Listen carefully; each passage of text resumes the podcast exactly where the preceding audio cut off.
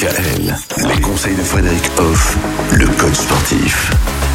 Frédéric, cette semaine, on va parler de sport, mais pas de n'importe quel sport et surtout pas à destination de n'importe qui. On va s'adresser à celles et ceux qui souffrent de sclérose en plaques.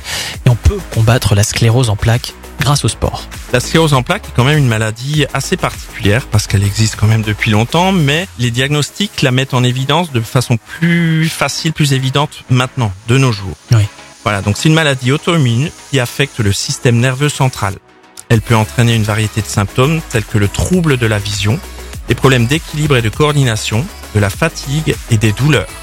Pour les personnes atteintes de cette maladie, les activités quotidiennes peuvent devenir vraiment difficiles, voire impossibles. On peut se retrouver en chaise, par exemple en chaise Mhm. roulante, parce qu'on n'a plus la mobilité.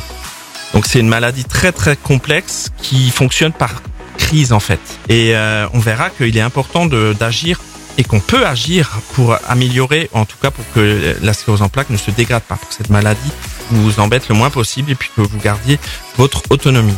Il faut savoir qu'il y a énormément de gens qui ont cette maladie. Je pense que chacun de nous connaît une personne Oui. Qui a cette maladie.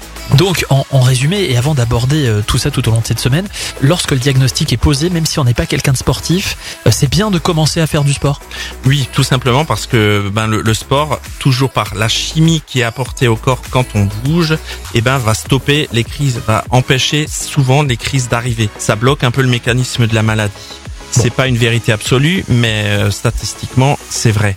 Et en plus, ça fait du bien à la tête, mais on va parler de tout ça durant la semaine. Mais oui, on va parler de l'impact sur le mental, de l'impact sur le physique aussi, euh, mais aussi sur les relations sociales et, et- et tout simplement pour essayer d'avoir une meilleure vie de manière globale. Merci Frédéric, à demain. À demain.